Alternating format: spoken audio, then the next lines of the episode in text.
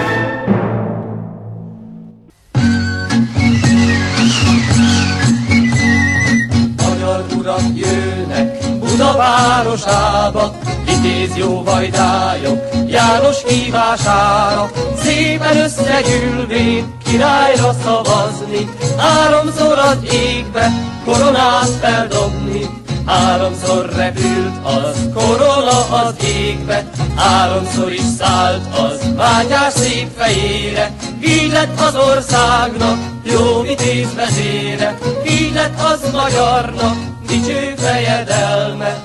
Milyen király volt ő, íme bizonysága, igaz tetteinek szép históriája.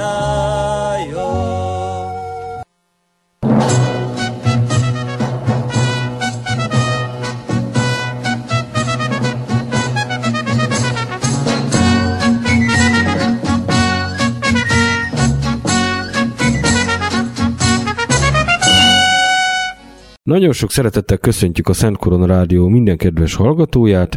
Ez itt a Hadakútján című hat történeti beszélgetős műsorunk, soron következő 116. adása. Vendégem a Matthias Rex Hagyományőrző Egyesület tagjaként látogatott el a stúdióba. Balog Mátét üdvözölhetem. Én is szeretettel köszöntöm a tisztelt hallgatókat. Köszönöm, hogy itt lehetek a csapat képviseletében. Jó magam, a csapathoz egy pár éve csatlakoztam, de maga a csapat már 2002 óta igyekszik bemutatni a Mátyás korabeli hadviselést, valamint természetesen a fegyverzetet. Én elsősorban történészként nyilván részt veszek magukba a fellépésekbe, ugyanúgy a különböző feladatokban, ezekről nyilván később lesz is majd szó, de ezek mellett igyekszem ugye a történész eszköztárával segíteni a csapat munkáját. Ezzel lényegében az első kérdésemet meg is válaszoltad.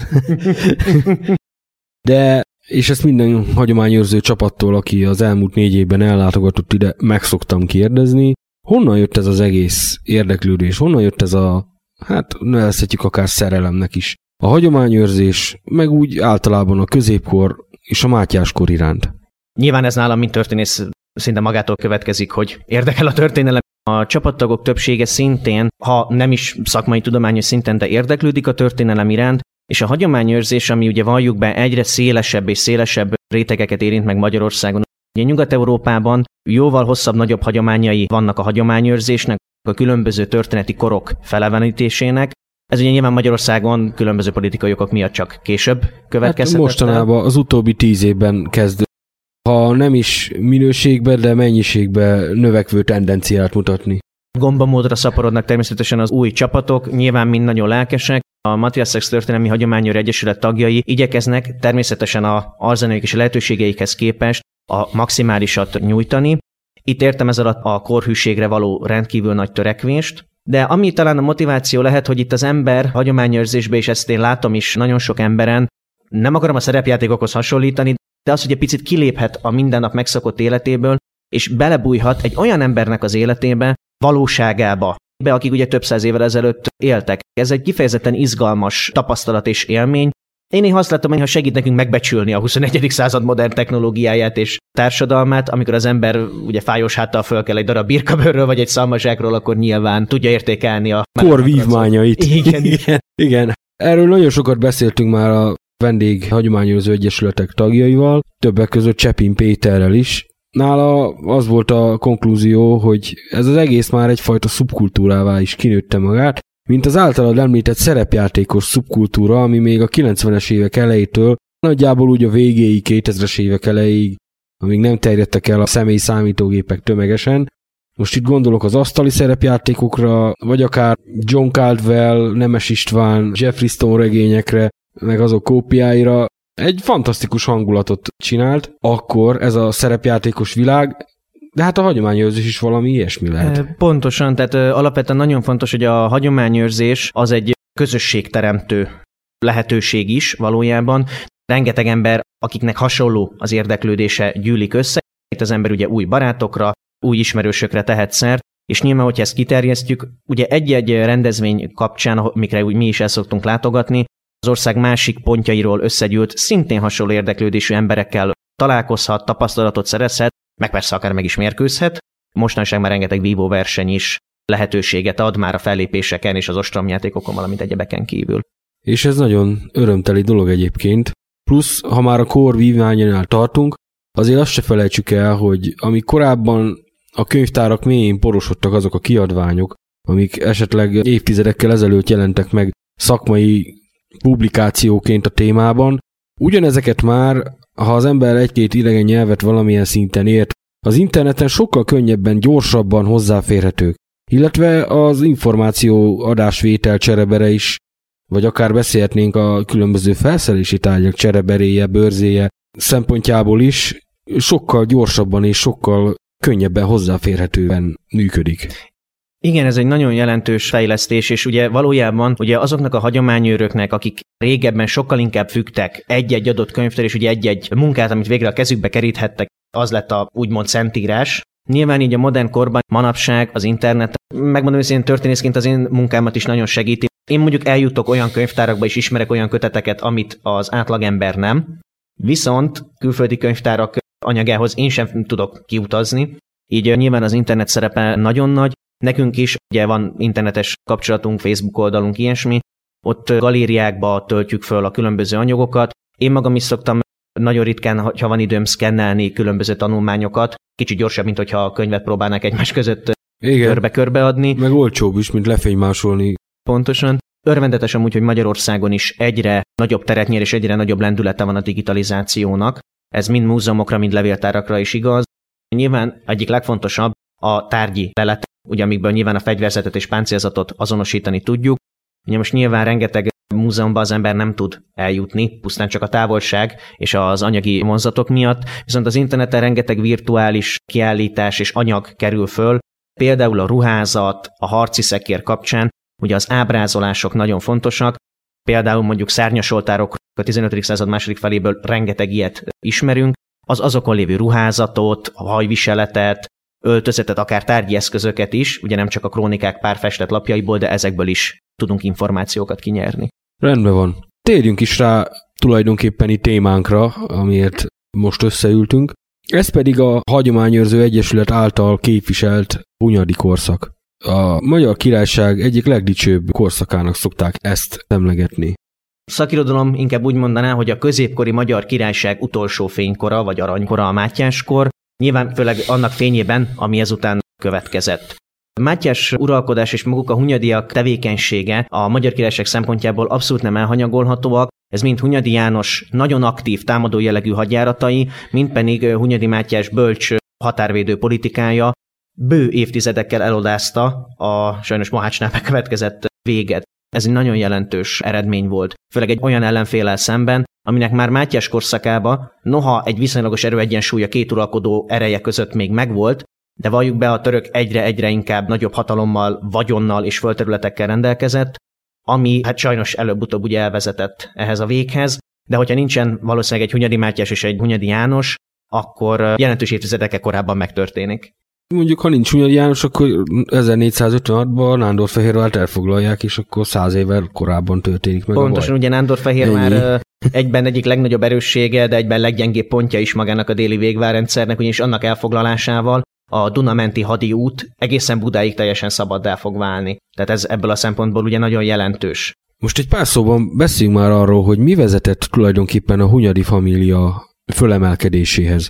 Mert itt is nagyon sok legenda és kevés tényszerűség áll rendelkezésünkre, hogy biztosan véleményt alkothassunk Hunyadi János származásáról egyáltalán. Hát igen, ugye Hunyadi János származása a mai napig a történészek között az egyik kedvenc vita téma. Ugye nyilván rengetegen, főleg a korábbi szakirodalomba, és ez bizonyos hát mendemondák is fennmaradt források is igyekeztek alátámasztani, például hogy mondjuk Luxemburgi Zsigmond, aki köztudottan nagy nőkedvelő volt, tőle származott volna, ezt későbbiekben a Hunyadi család címerében szereplő holló igyekezett csőrében a gyűrűvel alátámasztani. Megmondom én személy szerint, nem teljesen értek ezzel egyet, nem tartom teljesen tisztázhatónak a kérdést, hogy a Hunyadi család honnét származott pontosan. A korabeli európai országokban valójában a származás, már ilyen nemzetiségi származás nem is volt fontos olyan szinten, mint hogy manapság nagyon sok esetben akár negatívan kidomborul a nemzeti hovatartozásnak a kérdése. A lényeges az, hogy ő a magyar király szolgálatába fog belépni, és elsősorban a tehetsége révén fog tudni az udvaron belül érvényesülni. Itt elsősorban persze a katonai tehetségére gondolunk Luxemburgi Zsigmond mellett. Ő volt a király kedves katonája. Pontosan. Ugye ő tehát Itáliában is rengeteget utazott, valamint Csehországba is követte az uralkodót, de neki alkalma volt a korszak valójában két legmodernebb hadseregével mind az itáliai városállamok és a kondottier rendszer, tehát ilyen zsoldos csapatokat megismerni, illetve Csehországban is ugye a huszita harcmodort. Tehát rengeteg értékes tapasztalatot tudott szerezni, a felemelkedésébe viszont ne felejtsük el azt, hogy Luxemburgi Zsigmond idejében a magyar uralkodói tekintély azért erősen megroppan. Zsigmond is a figurak fogságába lesz uralkodásának egy idejében, és ebből szeretném ugye azt kihozni, hogy valójában Hunyadi János is egy alulról jövő ember volt, nem voltak jelentős birtokai, vármegyényi birtokok, amiket generáción keresztül a családja birtokolt van, így elsősorban az ő előremenetele az ő uralkodó kegyeitől függött. Tehát, hogyha ő ott jól teljesít az uralkodó udvarban, nyilván számíthat ellenszolgáltatásokra, viszont az uralkodó is megbízhat benne, mert egy olyan embert tud maga mellé állítani, akit fel tud használni, most ezt a szó nem negatív értelmében, viszont mellette csak tőle függ. Maga Mátyás is fogja ezt a politikát követni, rengeteg alsóbb szintről indul ember fog maga mellé emelni, gondoljunk esetleg csak Bakóc Tamás későbbi Esztergomi érsekre, Akár szintén, Kinizsi Pált is felhozhatna. Akár például Kinizsi Pált is, hogyha a katonáknál maradunk. Ez amúgy egy, hát ha nem is egy rendszerszerűség, de a legtöbb esetben megfigyelhető. Főnemesinek is mindig van egy általában, ha nem is generációváltása, de mindig van egy stafétaváltás, tehát családok jönnek, mennek, mindig vannak újabb felemelkedők, Nyilván az uralkodók ezek között próbálnak lavírozni, és elsősorban ezek az alacsony származású emberekből igyekeznek hozzájuk hű apparátust kiépíteni, aki persze a későbbiekben, és ez mondjuk Mátyás halál után is látszik, nem feltétlenül lesznek hűek az uralkodóhoz vagy annak örökségéhez, ugyanis már feljutottak a főurak közé, és már jelentős birtokokat viselnek. Sőt, egyesek még a királyi koronát is szívesen látnák a fejükön. Pontosan, hát itt mondjuk a szapolyai családra érdemes Igen. gondolni, akik ugye azt a hatalmas mennyiségű birtokot és támogatást azt Mátyás korában fogják megszerezni, és hát ugye későbbi tagjuk Szapolyai János a magyar királyi címig is el fog jutni. De hát ez egy másik történet. Pontosan. Itt beszéltünk arról, hogy Hunyadi János, akiről majd szintén kellene egy külön adást készíteni, elsősorban támadó jellegű vállalkozásokba gondolkodott. Mind magyar királyság szempontjából, mind pedig a nemzetközi keresztény közösség szempontjából. Gondolok a 1444-es Várnai csatát megelőző keresztes hadjárata, mert ha jól tudom, annak indult az. Igen, ugye egy szélesebb európai összefogásban gondolkodott Hunyadi János. Itt természetesen ezt elsősorban ugye a római pápa szorgalmazta, az a baj, hogy tehát még a későbbiekben is, sőt, még a 16. század első felében is ez a keresztes hadjárat eszméje az folyamatosan és nagyon erősen élt a keresztény közösségben, amin ugye a nagy repedést valljuk be majd a reformáció fogja okozni. Azt már, hogy ezt az uralkodók elsősorban inkább csak propagandaként hangoztatták, de tényleges segítségnyújtást nem tettek erre, talán Hunyadi János egy-két hadjárata nagyon jó bizonyíték, amikor is hát a szövetségesek cserben hagyták, vagy nem támogatták megfelelőképpen a török elleni harcot. Nyilván akik messze voltak a törököktől, azoknak ekkor még nem nagyon állt érdekében az ellenük való harc. Le volt a foglalva a maguk országuk gondjával, úgy hiszem. Így van, és azért legyünk őszinték, Hunyadi János is nem csak a külföldre háborúzott, hanem azért neki volt dolga a hazai berkekben, akár fegyveresen is.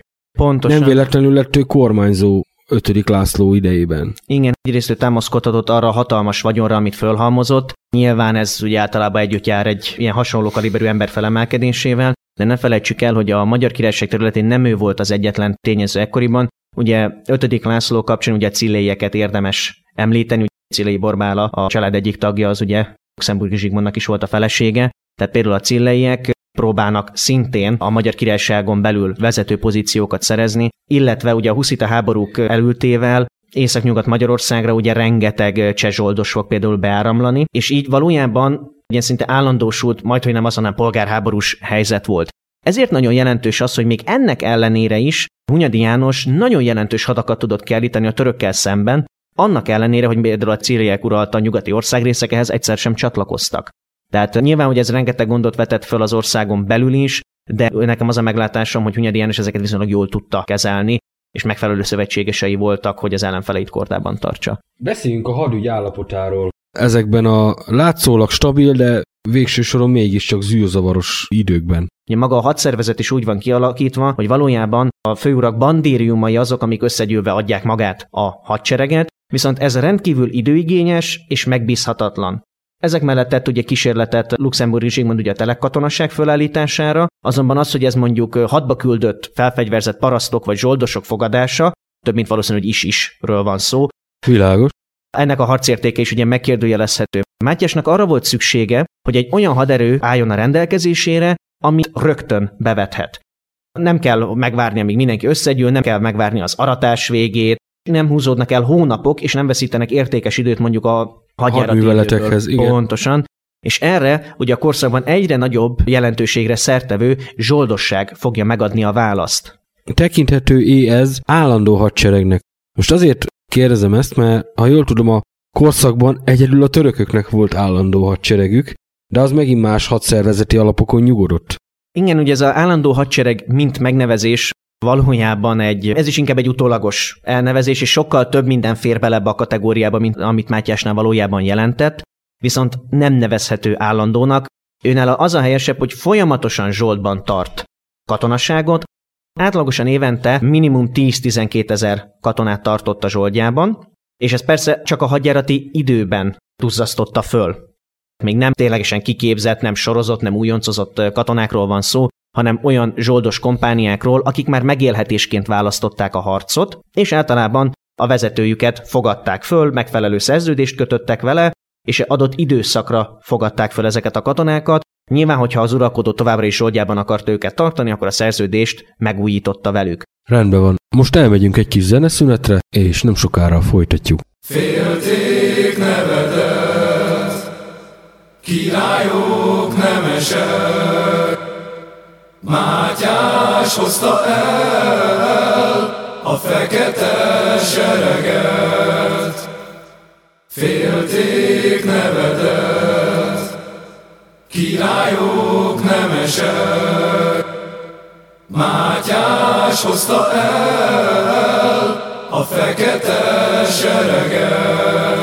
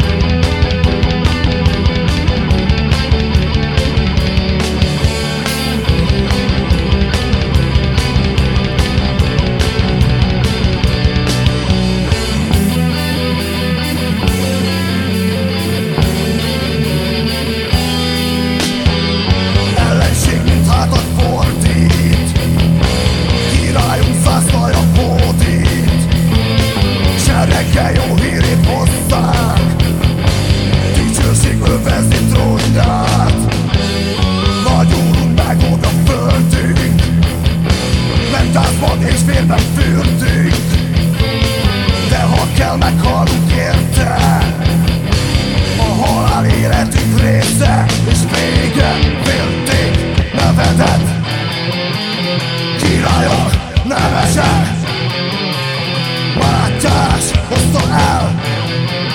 A fekete sereget Félték bemedet nem esett Barátás hozta el A fekete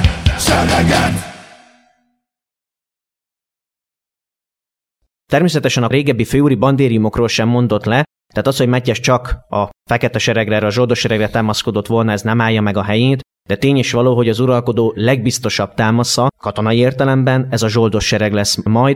Mátyásnak ugye egyrészt ne felejtsük el, hogy őt ugye úgy választják majd királyá, hogy közben a nagybátyját, Szilágyi Mihály pedig kormányzóvá. Tehát az uralkodó fiatal, úgy gondolja a királyi tanács is és a magyar főurak, hogy majd helyette fogják kormányozni az országot. Most nyilván, ahogy a későbbiekből kiderül, Mátyás ugye háttérbe tudja majd ezeket az embereket szorítani, viszont ehhez ugye egy nagyon erős központi hatalomra lenne szükség. Az, hogy mit értünk központosítás alatt, ezt szerintem jobb nem firtatni, mert ez egy nagyon-nagyon hosszú beszélgetésbe vezetne most. Ezt egyébként Bészabó János is említette, hogy az a központosított államképe, amit a fejünkbe létezhet Mátyás korszakáról, az nem is olyan régi keletű dolog, hanem a háború utáni erősen kommunista színezetű történetírásnak egyfajta terméke. Én maximálisan tudok Bészem Jánoshoz csatlakozni. Most igazából itt a hadügy kérdése, hogy rengeteg elemből tevődik össze a magyar királyság hadi potenciája, Azonban ebből kevés áll közvetlenül az uralkodó rendelkezés. Ugye van egy királyi bandérium, annak viszont egy része ellen a déli végvárokban köteles állomásozni. Egy gyors kérdés. Igen? Ez a királyi bandérium méretét tekintve mennyiben nagyobb vagy kisebb, mint egy átlagos vármegyei nemesnek a bandériuma? Egy főúri bandériumhoz képest nagyjából vagy hasonló méretű, de inkább egy picivel kisebb ekkoriban. Tehát nehéz definiálni, mert pontosan a létszámokat a jagellóknál már jobban ismerjük, ott az 1000-1500 főnél több nem nagyon. Tehát alapvetően erre nem tud az uralkodó hagyatkozni, de Mátyás ezen kívül például, csak hogy más zsoldos elemekről is szó essen, a magyar városoktól is elsősorban vagy pénzt, illetve zsoldosok, valamint ugye ágyúk kiállítását hadianyagokat, meg, igen. hadianyagokat. Itt két kérdésem van még ehhez a dologhoz. Az egyik, hogy a vármegyei katonaság, illetve az akkor működő Dunaszáva vonala mentén húzódó magyar végvárrendszer katonái, azok tulajdonképpen kiknek voltak a katonái? Tehát Mátyás volt az, aki végül is a déli végvárrendszert meg fogja reformálni és egy kicsit átépíti. Indulunk nyugatról, ugye a horvát bán hatalmát kiterjeszti a végvárak egy részére. Nyilván ezek királyi végvárak, de hát mint a horvát bán, mint az uralkodó által kirendelt főúr fog majd a horvát és szlavon határvidéken helytállni. A várakról az uralkodó gondoskodik, de a horvát bán az, aki a határvédelmet ténylegesen irányítja, erre számára kötelezően kijelölt báni, tehát a főúri saját magánkatonaságán kívül még báni hadakat is tart, és persze, tehát szükség esetén a környék bármilyen nemű, bármilyen katonáskodásra kötelezett rétege, akár a vármegye katonasága is, az a horvát bán alá tartozik. Ugye ott van az alsó részek kapitánya, aki nagyjából a középső részt tölti ki, szintén ugyanez a helyzet. Szabács és Nándorfehérvárral az élet. Igen, pontosan. És ugye a harmadik az pedig ugye az erdélyi vajda, ott ugye már a végvárak helyett maga a Kárpátok láncolata őrzi a határt. A legnagyobb hadipotenciállal amúgy Mátyás korában, ugye ideértve a székelyeket, a szászokat és az összes többi katonasságot, maga az erdélyi vajda rendelkezett, tehát valójában, hogyha így lebontjuk ország részek közöttire, ő neki volt a legnagyobb katonai ereje, de valójában ennek a nagy részét az adott törvényi szabályozás mellett csak Erdély védelmében használhatta föl illetve egy részét felhasználhatta magyarországi vállalkozásra is, de nagy részét otthon kellett hagyni. Védelemben. Pontosan. Értem. A második kérdésem, ami még ide tartozik, hogy volt-e itt a végvári vonalrendszerben, hogy kialakított határőrvidék szervezetileg, amit később a Habsburgok alkalmaztak a török kiűzése után? Nem, ez a korszakban még nem volt ismert, és pontosan megállapított határ sem létezett, tehát ekkoriban így nem húzták végig egy vonalzóvá, mert bocsánat, hogy na, ettől eddig tart a határ. Ez a későbbi korokban is amúgy rengeteg problémát fog okozni, hogy mely falu kihez tartozik, tehát valójában itt mindig az erőviszonyok határozzák meg, hogy ki meddig tudja a hatalmát kiterjeszteni. Nyilván a alsó része kapitánya, a horvátbán és az erdélyi vajda az mindig együttműködésre kötelezendő.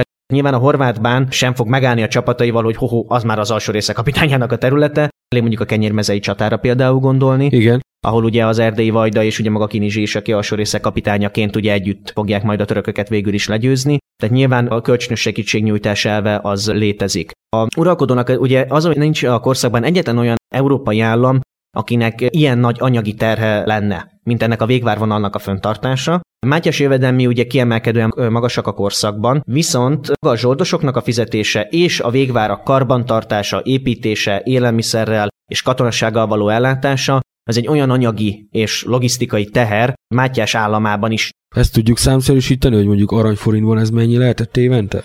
Mátyás jövedelmei átlagban a 6 és a 800 ezer aranyforint között mozogtak, adott évtől is függött, hogy hogyan tudott adót beszedetni. Világos.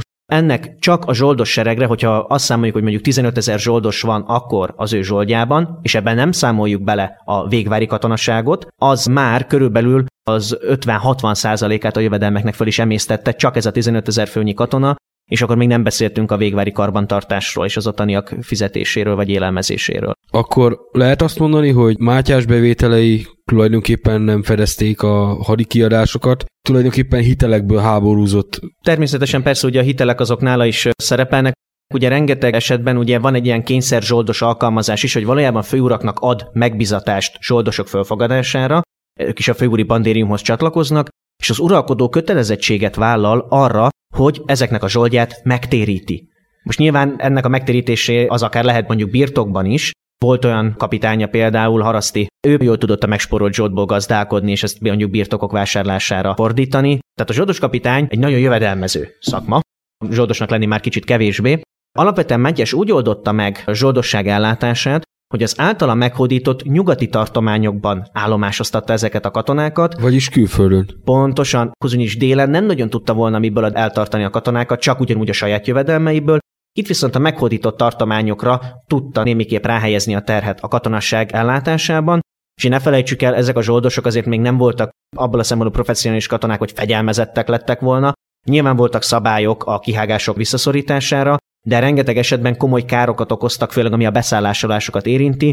Ugye ők nem laktanyákban laktak, hanem elsősorban a városokban, a mezővárosokban és falvakban szállásolták el őket a lakosságnál, ahol persze töménytelen mennyiségű kárt okoztak.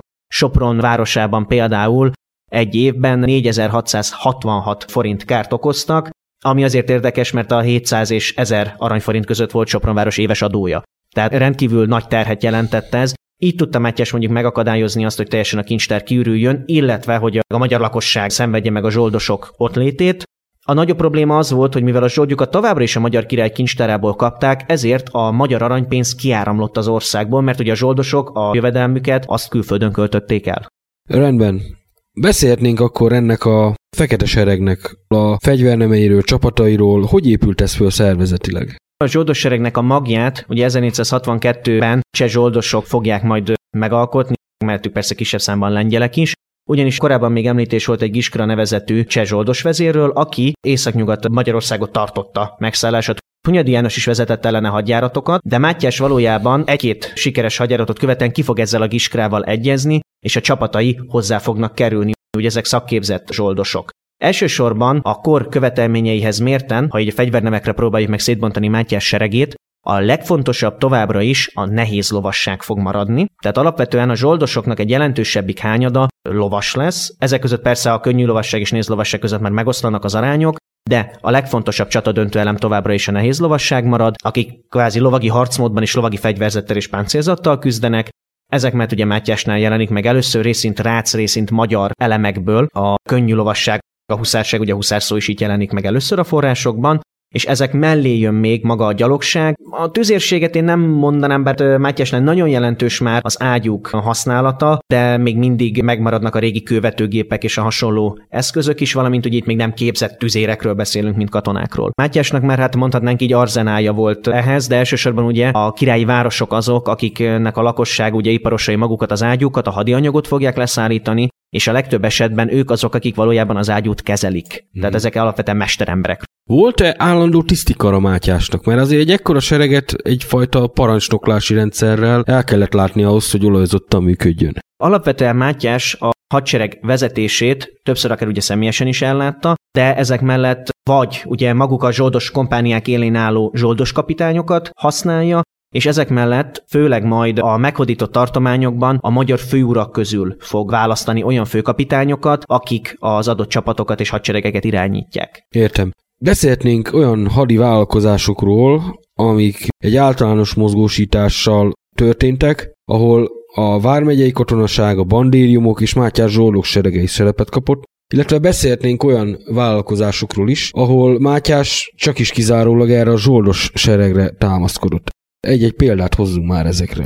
Amennyiben csak a zsoldosságról van szó, bár talán még itt sem teljes mértékben, az mondjuk 1474-ben a boroszlói táborozás. Ugye Morvaországban, amikor is Mátyást, ugye az ellenkirály, Ulászló, mint cseh király, és az öt támogató lengyel király fogja megtámadni, iszonyatos túlerőben lesznek, Mátyás ekkor valójában csak egy kb. 8000 főnyi zsoldos hadsereggel tudott számolni az általa birtokolt területeken. Valójában itt mondjuk Mátyás katonai géniuszát dicséri, hogy rendkívül jól megszervezte a védelmet, a lakosságot és a terményeket is valójában mindenhonnét erődített városokba és várakban helyezte el. Maga is jól megerősítette és feltöltötte boroszlók készleteit. Ez a mostani Wroclaw, ugye? Ha jól tudom, igen, igen. Térkép nélkül nem tudjuk. igen? És valójában itt ugye Mátyás egy olyat fog majd elérni, hogy miközben a cseh és lengyel seregek őt ostromolják, valójában az ostromlók fognak az ostromlottól békét kérni, mert egyszerűen kiéheznek és kimerülnek a lengyel és cseh ellenséges csapatok. Ehhez részint hozzájárul az is, hogy Mátyás zsoldosai kikicsapnak és folyamatosan támadják az ellenséget a különböző várakból, valamint a távolról érkező utánpótlást is elfogják. Itt Morvországban ugye a zsoldosokra támaszkodik, de például a magyarországi hadaknak egy részét Lengyelország ellen fogja küldeni, elsősorban könnyű lovasokat. Ez valójában ugye semmi több portyázásnál, de bőven elég arra, hogy a lengyel hadsereget távozásra bírja. És ne is felejtsük el, hogy míg Mátyás itt professzionális zsoldosokat használ, addig mondjuk például a lengyel sereg jelentős zömme az nemesi felkelő sereg. És ez a könnyű lovas csapat, akiket a lengyelek ellen küldött, ezek is zsoldosok voltak, vagy az aktuális határszakaszon álló vármegye katonaságából lettek kiállítva? Ez több mint valószínű, hogy vegyes összetételű csapatok lehettek, tehát én feltételezem, hogy harcoltak benne ugye zsoldosként harcoló katonák is, valamint persze a főurak által alkalmazott bandériumok és hadseregek vettek ebbe részt. Rendben. Beszélhetnénk akkor a másik példáról, amikor is egy totális mozgósítás alkalmával mindenki felsorakozott Mátyás oldal. Azért mondjuk a totális mozgósításba beletartozna ugye a teljes és általános felkelés is, amiben már a parasztok is részt vesznek, ez azonban tényleg csak a ország végszüksége esetén történik meg. Mátyás uralkodásának az elején még ugye erősen számít a főúri bandériumokra, itt talán a legjobb példának azt lehetne említeni, amikor harmadik Frigyes megkísérli az országot Mátyásról igazából elhódítani uralkodásának első pár évében, és a hirtelen septében összeszedett hadak először vereséget is fognak majd szenvedni. Több magyar főúr lesz majd, akik majd harmadik Frigyes mellé állnak, de viszont ott is fogják hagyni majd a német uralkodót, ezért kénytelen lesz majd visszavonulni. Innen is láthatta talán Mátyás, hogy a magyar főurak katonai erejében százszerzalékosan nem támaszkodhat. Így van, főleg, hogyha uralmának elején nem rendelkezik sokkal nagyobb sereggel ő egyedül, mint bármelyik más nagyobb nemesi dinasztia vármegyei katonasága. Pontosan, tehát ugye Mátyásnak ez a zsoldos sereg abból a szempontból is jelentős, hogy a magyar főurak alapvetően elégedetlenkedtek a Mátyás hadjáratai miatt, és hogy miért hanyagolja a török elleni támadó háborút. Ugye Mátyás ellen, és ezt ismerjük is, többen összeesküvést kísérelnek meg, Mátyás azonban ezeket részint erre a katani erőre támaszkodva villám gyorsasággal tudja megszüntetni, tehát valójában egy olyan összeesküvés sem volt, ami a hatalmát ténylegesen veszélyeztette volna. És mi a helyzet a külföldi trónkövetelőkkel? Ugyanis itt beszéltünk már a Jagello familiáról, aki még első Ulászló, ötödik László kapcsán támasztott trónigényt Magyarországra, illetve beszéltünk a Habsburgokról is, akik meg Habsburg Albert jogán támasztottak folyamatosan trónigényt egészen első Ferdinandig, illetve a Habsburg Jagello kiegyezésig, de hát az már a Mátyás életén túlmutat. Mm. Igazából Mátyás idejében nyilván elsősorban mondjuk a Habsburgoknak volt trónigénye, már ami a magyar királyságot érinti, ugye Ulászló csak a cseh királyság kapcsán támasztott ugye Mátyással, mint általa ellenkirálynak titulált uralkodóval trónigényeket. Frigyesnek a királyi titulatúrájába bele is kerül a magyar királyi cím, de ne felejtsük el, hogy Mátyás uralkodása elején nála van a Szent Korona. Mátyás rengeteget fog fizetni, sőt, megígéri azt a Habsburgoknak, ugye a választott királyi cím az kicsit gyengébb. Zsigmond óta tényleg csak a Szent Korona volt a királyi titulus egyetlen forrása Magyarországon. Ez a koronázás az ugye egy olyan fontos szimbólum jellegű ceremónia, amit nem nélkülözhetett a hatalma legitimitásához. És hogy került Figyes a korona? Ez elég könnyen magyarázható, hogy 5. László, amikor elmenekül az országból, akkor ugye először Bécsbe veszi az irányt, és valójában ott hagyja a rokonánál. Frigyes nagyon ügyesen fog majd lavírozni. Igazából a Szent Koronáért cserébe Mátyás azt is meg fogja majd ígérni, hogy ha fiú utód nélkül halna meg, akkor a Habsburgok öröklik a trón. Tehát ez még egy trónigény alátámasztás. Hát sajnos ugye Mátyás valljuk be törvényes utód nélkül fog majd meghalni, tehát ebből a szempontból indokoltnak tekinthető legalábbis dinasztikus alapon, hogy a Habsburgok is igényt támasztanak majd a magyar trónra. Értem. Beszélhetnénk akkor Mátyás haláláról, Mennyibe változott meg a biztonságpolitikai helyzet? Most itt arra gondolok, hogy amíg eh, ilyen agresszív külpolitikát folytatott a király, addig azért valamilyen szintű elszigeteltségbe is eh, vitte az országot. Szóval rendben van, hogy mind a Jagellók, mind a Habsburgok támasztanak egyfajta trónigényt, illetve már az oszmánok is a Spájzban vannak, hogy klasszikust idézzek. Hogyan változik ez meg Dobzsa László trónra lépésével? Hát igazából ugye, és itt megint egy kicsit vissza kéne térnünk Mátyás gazdaságpolitikájára, azok az anyagi terhek, amiket Mátyás kirót, hogy mind a zsoldos sereget föntartsa, mind az uralkodói reprezentációt finanszírozni tudja, ezek alapjáraton a magyar királyság erejét felemésztették olyan anyagi megterhelést és nehézségeket jelent a többfrontos háború, és itt elsősorban ugye a török előrönyomulást kell szemügyre venni, hogy erre a magyar királyság önerejéből már ekkor sem képes. Majd, hogy nem törvényszerű az, hogy egy erőskező uralkodó után, ugye Dobzsa Ászla, hogy nevezzük így, súlytalanabbá válik. Manapság az elmúlt évtizedekben amúgy sok kísérlet történt nagyon komoly kutatók részéről, hogy némiképp rehabilitálják a jagellókort. Nyilván itt mindig ugye Mátyáshoz viszonyították a jagellók uralkodását, Tény is való, hogy maga az országrendje megroppan, és a Mátyás korabeli idők pényében ugye nem lesz olyan jelentős sem katonilag, sem politikailag az ország, Azonban jogtalan lenne abból a szempontból az összehasonlítás, hogy a Mátyás által föntartott rendszer, főleg a gazdaság és a magyar királyság teherbírás kapcsán kimutatható, hogy lehet, hogyha Mátyás is még 20 évet él, bár ha ugye nincs a történelemben, lehet, hogy ez a rendszer már az ő uralkodása alatt is összeomolhatott volna.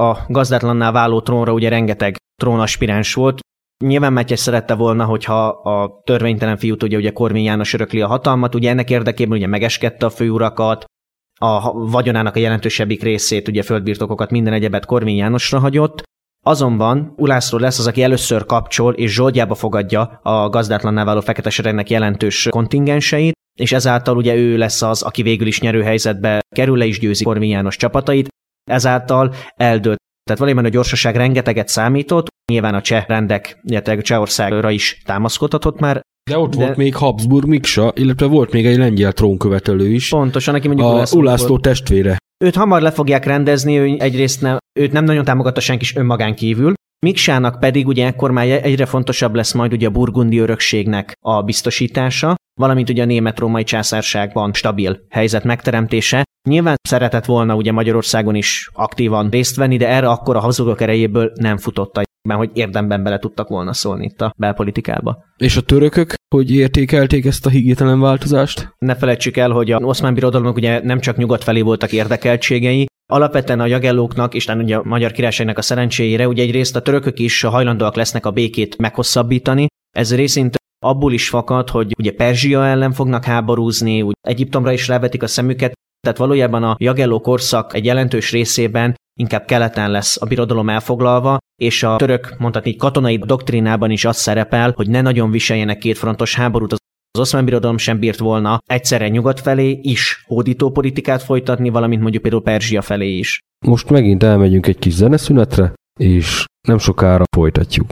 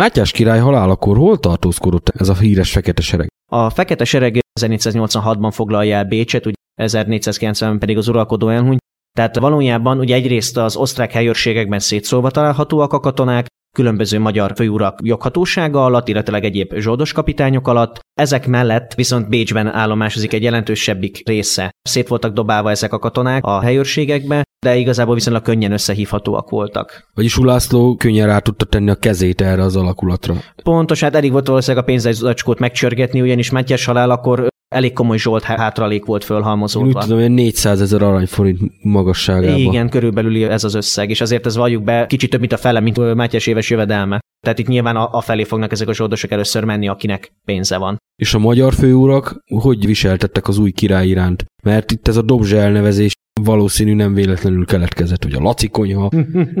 Alapvetően a magyar főnemesség hozzáállása nyilván az volt, hogy ők ezután el lesznek foglalva a saját kis hatalmi játszmáikkal.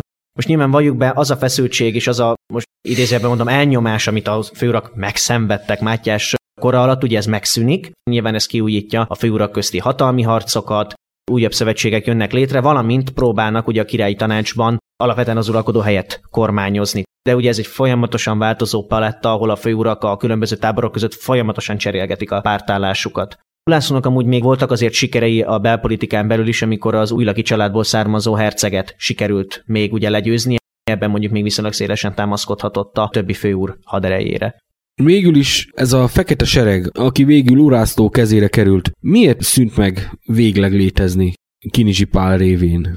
Ugye egyrészt megszűnnek a háborúk. Magukat, ezeket a zsoldos csapatokat későbbiben is és a korábbi évtizedekben is az jellemezte, hogy valójában nekik ugye érdekük is lételemük maga a háború, hiszen abból van a fizetésük. Miután Ulászló trónra kerül, Mátyásféle hódító politikát nem folytatja, azaz ezek a zsoldosok kvázi céltalanná válnak, Nyilván a Magyar Királyságon belül ugye komoly igény lett volna arra, hogy őket ugye a délvidéken, a török ellenvességbe le is fogják oda vinni ezeket a zsoldosokat, azonban anyagi fedezet hiában, mivel nem tudták őket fizetni, ezek a zsoldosok a környékbeli lakosságot kezdik el majd fosztogatni. Ami meg nyilván így is már eleget szenved mondjuk a török betörésektől, és mivel fizetni őket tovább nem lehet, ezért fognak úgy dönteni, hogy az ottani vármegyei és főúri csapatokkal, ugye Kinizsi Pál, a maradékukat szétveri, majd pedig, akik megmaradnak, azokat pedig kiutasítja az országból ugye 1492-ben.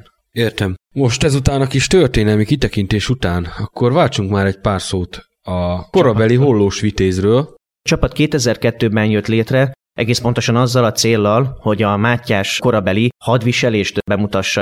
Így nyilván először maguk a felszerelési tárgyak domborultak ki, ugye német és olasz vértezetek, jelenleg már igyekszünk inkább elmozdulni a német gótikus teljes vértezetek és vértelemek használatára. Ugye Mátyásnál jelenik meg nagyon domborúan, bár már korábban is szerepelt ugye maga a zsoldosság, és ez egy nagyon-nagyon jó választás volt. Valljuk be, hogy egy zsoldos kompánia megjelenítését sokkal hitelesebben tudjuk vállalni, mint mondjuk egy főúri bandérium tagjait, amihez ugye lovak kellenének, viszont egy gyalogos zsoldos kompániához, és ezt büszkén mondhatom, jelenleg a csapatnak minden eszköze rendelkezésre áll. Hát ez nagyon jó hangzik, és ha már itt a zsoldosoknál tartunk, majd lesz egy külön adásunk a Landsknechtekről is, akik ilyen zsoldos vállalkozásként működtették a maguk kis rottéjét, vagy fénylányját, Pontosan. és általában oda szegődtek, ahol többet fizettek, vagy ahol fizettek, vagy ahol lehetett utána behajtani, ha nem fizettek. Hát ugye első Mikse ugye 1487-ben fogja majd a Landsnekteket végül is életre hívni, és ez szintén az elmúlt éveknek az újdonsága, hogy a csapatunk is kiterjesztette a Landsnektek első pár évtizedére az érdeklődését. Ugye nyilván ezek a katonák, főleg majd a Habsburgok trónigénye véget, egyre gyakrabban meg fognak jelenni majd Magyarországon, és az elmúlt egy-két év fejlesztésében a csapat nagyobbik része már Landsknecht felszereléssel, ruházattal is rendelkezik, tehát nyilván egy adott rendezvényen, hogyha egy törökkori várjátékra kerül sor, akkor nyilván ne Hunyadi Mátyás zsoldosainként fogunk megjelenni, hanem láncnektekként. Itt ugye elsősorban egy német zsoldos kompániát jelenítünk meg, ugye a német nemzetiség azért jelentősen szerepet játszott. Ugye nekünk is nyilván többen tudunk németül, mint a hányan csehül. Ez Világos. tartozik gyakorlatilag, viszont német nyelvterületről már vannak, tehát ismerünk olyan forrásokat, amik a katonák életét szabályozzák, illetve magát, hogy hogyan harcolnak, tehát maga, maga a taktikáról is már sokkal többet tudunk német nyelvterületről, különböző parancsszavakat is, tehát hogy így nagyjából könnyebb a zsoldos kompániát hitelesen megjeleníteni, ezért választottuk a német Vonat. zsoldos kompániát. Természetesen ugye az eredeti cél, és ezt fontos kiemelnem, hogy az alapítóink között köszönhetjük Bánsági Máté, páncélkovácst, iparművészt, valamint Vái Nagy Enikőt, aki pedig a történelmi ruhák szabászatával foglalkozik. Tehát igazából a ruhákat, páncélzatot és a fegyvernek egy részét valójában a csapat vezetői adják, és kvázi ők jelenleg azért a legelismertebbek közé tartoznak. Tehát nekünk ebből a szempontból viszonylag könnyű dolgunk van a csapatban. Kezdjük az öltözettel. Nálunk meg van határozva a minimál ruházat, tehát hogy valaki csak akkor tud ebbe a csapatba ténylegesen belépni, ha tényleg komolyan gondolja. Tehát az alapfelszerelést biztosítania kell magának. Nyilván az ruházat az elsősorban ugye a gyapjú és a vászon.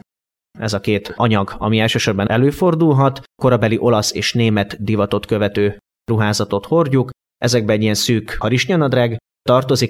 Természetesen a cipők azok nyersbőrből készülnek. Egyes orrú cipők, vagy ez korábbi? Úgy hegyesorú cipők, hogy nem ez a félméteres hosszú orra van, de alapvetően a legtöbb korabeli cipőnek hegyben fut össze az orra. Sőt, még úgy tudom, hogy a lovagi vértezeteknek is. Igen, igen, de az valójában tényleg csak a divatot tükrözi. Valójában a vascsizmára helyezett ilyen hosszú, külön fölcsatolható csőr, vagy hogy mondjam, ami ilyen irreálisan hosszú, Hát abba gyalogolni nem lehet. De első fűcsomóba az ember arcra borulna. Oh, igen. Azt igazából akkor helyezték fel a katonára, amikor már a lovon ült, az viszont nem egy gyakorlati eszköz, hanem pusztán egy mm. divatcikk. Pedig az ábrázolásokon sokszor találkozni vele. Igen, hát ugye ne felejtsük el, hogy a páncélok, mi, nyilván a mi páncélzatunk, hogy a zsoldosságot tükrözi, tehát alapvetően szerényebb kivitelezésű páncélokat hord a csapatunk. A másik persze tud készíteni főúri minőségű páncélokat is, ott nyilván maga a páncél az ugye nem csak a testvédelmét szolgáló eszköz, hanem a reprezentációt is szolgálja, tehát valójában egy főúr számára egy díszes páncélzat, ami természetesen mindenben követi mondjuk akár a korabeli divatot, az egy nagyon fontos megjelenés, hiszen a saját gazdagságát és tekintélyét ki tudja hangsúlyozni. Akkor menjünk deréktől fölfelé.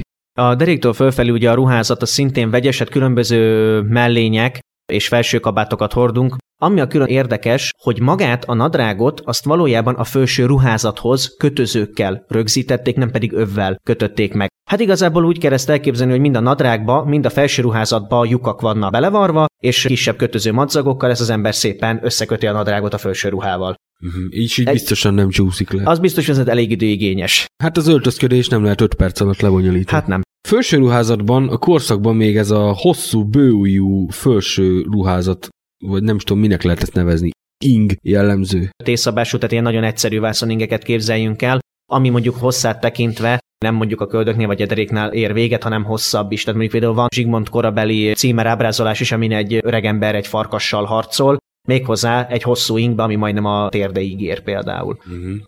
Kalapok, fejfedők tekintetében mit lehet? Ó, hát az egy nagyon széles palettán mozog. Van ez az úgynevezett Robin Hood kalap, ami ugye előrefele egy kicsit így elcsúcsosodik. Az egy nagy kedvenc szokott lenni Ványi Nagy Enikő műhelyéből, de ezek mellett rengeteg. Tehát a beli divatban, ami mondjuk főleg és itt ezt kihangsúlyozom, az egyszerű polgári viseletet igyekszünk megjeleníteni, Nyilván azoknak a kalpagjai és süvegei sokkal egyszerűbbek és kevésbé díszesek, tehát általában csak egy anyagból készülnek. Értem. Itt páncélokról szó esett már részben, de milyen vértezeteket használnak?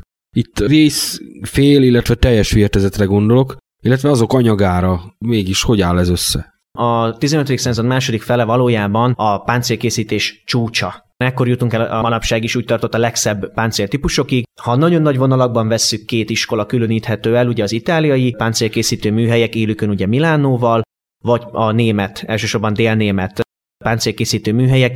Itt válik el élesen a két stílus.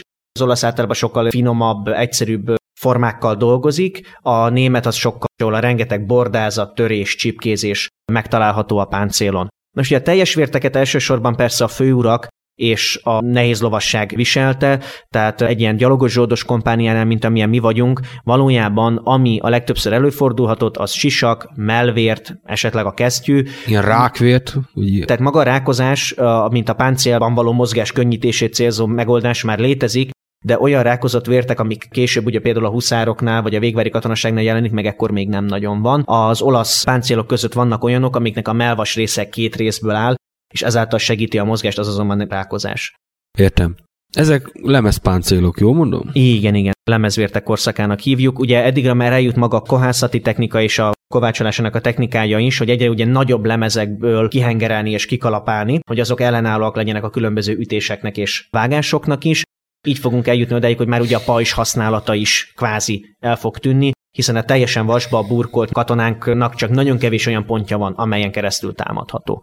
És a korábbi hasított vértek, pikkely vértek használatban maradnak? Valójában a páncélok alá használt bélelt ruházat, ugye ilyen vászonnal és egyéb anyagokkal kitömött bélelt ruházat, ami az ütések erejét hivatott elnyelni, az egy nagyon szegény zsoldos esetében, akár páncélként valójában ez is képes, egy-két enyhébb ütést vagy vágást képes ez is megállítani, de természetesen a bőrpáncélok szintén még használatban vannak, természetesen a sodronyink sem tűnik el, azt még nagy számban használják. Ezek mellett, ami még talán elterjedt, az az úgynevezett brigantin, ami kis vaslemezekből kirakott. Hát ha nem is pikkely páncél a szószoros értelmében, de ahhoz hasonló, ami végül is bőr közé van behelyezve. Érdekes mód a modern technikai eszközeivel manapság amúgy egy merev lemezből álló melvértet, az sokkal olcsóbb elkészíteni, mint egy ilyen brigandint, ami mondjuk a korszakban pedig pont az olcsóbb kategóriájú páncél volt. Igen, mert akkor még nem létezett olyan, hogy CNC esztergálás. egy, egy egyszerű dolgot mondjak. Rendben. Fegyverzettel folytassuk. Katonákat használjuk itt, hogy ugye mi a gyalogságot igyekszünk megjeleníteni. Most nálunk a fegyverzeti arzenál az nagyjából úgy néz ki, hogy ebben azt a nagyon kevés forrást, amit végül is Mátyás korszakából fönnmaradt írott források alátámasztanak, hogy hogyan is néz ki Mátyásnál a gyalogság, alapvetően ugye passzív szerepet játszik, mert valójában egy ilyen élő erődöt kell elképzelni. Az első falában egy ilyen mozgatható sánc, azaz a pavéze pajzsal rendelkező katonák foglalnak helyet. Ez a pavéze pajzs, ez mi? Ezek nagyméretű fából készült bőrrel vagy textile bevont testpajzsok. Tehát igazából, aki ezt fogja, az mögé elbújva teljesen láthatatlanná válik, tehát a pajzs ezt levédi. Aha. Akkor ezt úgy kell elképzelni, mint egy ilyen ajtót, amit így maga elér? Majd, hogy nem. Nagyon jól vannak kiképezve, tehát mindenféle lövedék és vágások ellen nagyon jól használható pajzsok, persze a súlyuk is kifejezetten nagy. Van ilyen pajzsotok? Van természetesen több is. Uh-huh. Tehát ők vannak az első sorban, őt követik a lövészek, tehát valójában a pajzsosok mögött a lövészek foglalnak helyet. A lövészek Mátyásnál még vegyesen jelennek meg, ugye a számszeríjászok, elsősorban ugye szoróéves számszeríjakkal rendelkező katonákra gondolunk itt, valamint puskás lövészek is már megjelennek. A mi csapatunk elsősorban a puskákat részesíti előnyben, tehát különböző nyílbeütött tormenták, tehát igazából úgy kell képzelni ezt a mondhatni puska típust, ez egy nagyon egyszerű korabeli lőszerszám, mint hogyha egy partvisnyére valaki egy vasdarabot ráhúzna a végén, tehát valójában egy nagyon rövid csőről beszélünk. A korabeli puskaporos lőfegyverek nagyon pontatlanok, viszont a lövedékük képes bármelyik páncélzatot valójában átütni, tehát ez egy nagy áttörést fog eredményezni. Mátyás nagy számban használja már a puskás lövészeket, Nekünk több fajta, tehát egészen ettől a tormentától kiindulva a már kezdetleges kanócos elsőtő szerkezetet alkalmazó arkebuzig mindenféle lőfegyver megtalálható, ezek mellett pedig harci szekére szerelt ágyunk is van, méghozzá kamrás ágyunk. Tehát Mátyáson ugye a tüzérség az jelentős, miért meg is jelenítjük, egyelőre egy ágyunk van. Ugye a huszita hagyományokból a harci szekerek még megmaradtak. Hunyadi János jóval inkább támaszkodott rá, mint Mátyás, de Mátyásnál is megvoltak elsősorban táborvédelemre, és több képi forrás alapján igyekeztünk rekonstruálni egy ilyen ágyút tartó harci szekeret, ami valójában szekére rakott zárt paliszád, egy ilyen kis védmű, aminek az elhúzható ajtai mögött ott található az ágyú. A korszakban kísérleti jellegen megjelent kamrás ágyút használjuk, ami valójában ez egy ilyen nagyon kezdleges hátultöltő lőfegyvernek tudnám mondani, ugyanis a lőport, tehát a robbanásra szükséges lőport egy külön ágyú hátuljából kivehető kamrába kell behelyezni. Maga a töltés az előről történik, tehát az ágyugójónak és a folytásnak, de maga a puskapor az hátulról. Így nyilván maga a lövés meggyorsítható, már persze odafigyelve ágyúcső túlmelegedésére. Rendben. Kézi fegyverek közül a kardok, szabják, tőrök, mi volt az igazán jellemző? Ebben a csapatnemben ugye most ha folytatnánk, akkor a lövészek mögött valójában az úgynevezett könnyű gyalogság foglal helyet, akiknek a fő fegyverzete a szálfegyver, ezek a szálfegyverek rengeteg variánsa létezik a korszakban. Egyrészt az egyszerű láncsáktól kezdve a különböző alabárdok, glévek, ha nagyon messzire akarunk lőni, még akár a kiegyenesített kassa is belefér, de alapvetően rengeteg fajta szálfegyver van. Mi elsősorban az alabárdokat részesítjük előnyben. Ugye az alabárdok a nehéz lovasokkal szemben is nagyon jól használható fegyverek, főleg tömegesen használva, ugyanis ugye nyilván van rajtuk egy bártfej valójában, amivel jól oda lehet csapni. De van annak hegye is, amit láncsaként is lehet használni. Pontosan, illetve a másik oldalán a legtöbbjének egy kampó is megtalálható, amit mondjuk egy nehéz lovas páncéljába beakasztva akár a lóról le is tudjuk rántani. Vagy ő magával minket. Akár persze. Nyilván, viszont az, hogy ugye itt nagyon fontos már, hogy ez egy taktikai egységként működik, azaz ugye egy szálfegyveres gyalogos önmagában nem érték, itt valójában, hogy fegyelmezetten rendben állnak föl, Ez nyilván csak zsoldosságnál lehetséges, és ezek folyamatosan együtt gyakorló katonák. Itt mi általában nagy hangsúlyt fektetünk a bemutatóink során is, ennek a szálfegyveres harcászatnak a bemutatására, valamint ennek a mátyáskori gyalogos hadrendnek a bemutatására. Ehhez tartoznak amúgy még nehézvértes gyalogosok, akik alapvetően védik a lövészeket és a tábort, hanem hogyha a pajzsosok megnyitják a sorfalat, akkor a szálfegyveresek előre törnek, és az alabárgyaikkal, vagy akár dupla sorban haladva cséphadaróként, vagy egyszerűen az alabárdokat előre meresztve próbálják meg az ellenséget visszaszorítani. Ez mondjuk nagyon Itt jelentős. elsősorban lovasságról lehet beszélni, mint, mint ellenfélről, ha már a szálfegyverekről beszélünk. Pontosan, de ugyanúgy más gyalogosok ellen is használható. Az oldalfegyverek tekintetében persze ez egy nagyon széles paletta, mert az egyszerű fejszéken át a különböző kisebb méretű kardokig minden megtalálható. Amit mi mondjuk előnyben részesítünk, azok a különböző messzerek, azaz a magyar szakirodalomban parasztkések. Ezek nagyon nagyméretű, egyélű kések valójában, tehát Ezeknek amúgy majd a századforduló, tehát a 15-16. század fordulója során már külön vívás tudománya is lesz, ezt mi szintén beszoktuk különböző bemutatókon mutatni. Kardok milyen képet mutatnak? Vannak a korszakban megmaradt szabjaink, pontosan ezt a magyar területen mind a könnyű lovasság, mind esetlegesen a gyalogság is használt szabjákat. Itt még a törkardok annyira nem jelennek meg, inkább szélesebb pengéjű vágó és szúró pengékről van szó, legalábbis ami a zsoldosságot érinti. Nyilván a főuraknál és a gazdabbaknál már szerepelnek olyan kartípusok, amelyek penge tömörségénél és hegyénél fogva képesek arra, hogy egy páncélt is át lehessen vele szórni, persze csak kellő erőhatással. De a korszakban ezek a kardoknál még nem jellemző, mi a kardvímást is igyekszünk bemutatni, itt elsősorban a hosszú kard, vagy más néven másfélkezes kardnak is nevezett kartípust szoktuk használni, ezzel vívástechnikai bemutatókat szoktunk tartani. Értem. Hol lehet az egyesületetekkel találkozni fellépéseken? Rengeteg helyre járunk el fellépni, nyilván ez évente azért szokott változni. Az elmúlt hosszú években természetesen itt Budapesten is többször tartunk fellépéseket, valamint persze a nagyobb ilyen nyári fesztiválokra, hát nyilván minden hagyományozénél a nyári szezon az, ami az igazi. Például rengetegszer vettünk részt a Szavária Karneválon, különböző bemutatókkal, a Gyurai Várjátékokra, rengetegszer járunk le, illetve persze kisebb rendezvényekre is. Jelentős az, hogy külföldre is többször el szoktunk menni, tehát például Bécsben a Herzgesiliges Múzeumnak az udvarán van egy ilyen Montur und Pulverdampf nevezetű rendezvény, ezt minden évben megrendezik, ott mi például osztrák, hasonló korszakot megjelenítő hagyományos csapatokkal szoktunk közösen fellépni. Most a Nándorfehérvári ostromra való megemlékezésen például a csapat a Hadtörténeti Múzeumban tartott az ott összesereglett gyerekeknek bemutatót. Igazából várunk mindenkit szeretettel a, akár a csapatba, illetve hogyha keresnek minket, megtalálnak az interneten, a Matthias Réx Hagyományőr Egyesület programjairól és felfogásáról. Ez itt a reklám helye. Uh-huh. Ugye a bemutatókról már volt egy kevés szó, hogy milyen jellegű bemutatókat tartunk, de ezeken kívül persze az élő történelem óra is ugyanúgy a palettánkra tartozik, mint ahogy a kisebb vívás technikai bemutatók is, mind hosszú karddal, mind messzerrel, de akár még szálfegyvereseket is, most például Bécsben szálfegyveres bemutatót tartottunk ilyen egy az egy elleni küzdelemben, de amire a legbüszkébbek vagyunk, az az, hogy egy élő táborképet jelenítünk meg. Tehát azért nekünk komoly apparátusunk, sátraink és felszerelésünk van arra, hogyha mi valahova kivonulunk, akkor mi ott egy kis katonai tábort hozunk létre, korhű sátrakkal, korhű berendezéssel, mi magunk is valójában szalmazsákokon és birkabőrökön alszunk éjszakánként, az étrendünkbe pedig a korszakból fönnmaradt receptes könyvekből válogatunk, tehát kizárólag olyan élelmiszereket fogyasztunk ezeken a hétvégéken, hogy csak olyan élelmiszereket fogyasztunk, amik a korszakban jelen lehettek. Azt mondjuk diétásnak nem mondanám általában, köszönhetően a lányok lelkesedésének és főző tudásának, vannak olyan receptek, ilyen már én is találkoztam, amik lehet, hogy az 1400-as években élő embernek a gyomra bevett, de hogy a 21. század embere megenni nem fogja tudni, az is biztos. Világos. Például ennek a tábori életkép keretében, mind a Mátyás korábbi, mint pedig a Lanznecht keretében tartunk akár ilyen tábori idegenvezetéseket is, ahol a csapattagok adott funkciókat és adott feladatokat töltenek be, mint ahogy ez folyamatos is. Minden nap például éjszakai őrséget is adunk, ez nem csak a saját biztonságunkat, hanem szintén egy ilyen kis korhűséget is igyekszik kölcsönözni az éjszakai tábornak. A tárlatvezetés kapcsán pedig, hogyha az emberek bejönnek a megnyitásra került táborba, akkor végig tekintedik, hogy végig is milyen feladatok és milyen problémák voltak egy táborban, kinek mi lehetett a dolga, és mivel telt el mondjuk egy Hunyadi Mátyáskori zsoldosnak a mindennapja.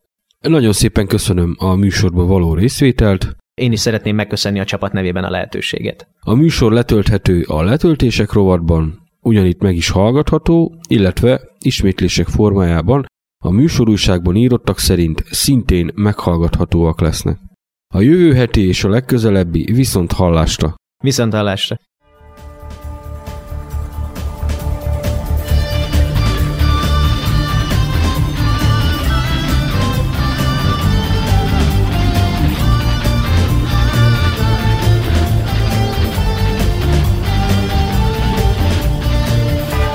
www.szentkoronarádió.com A tiszta magyar hang.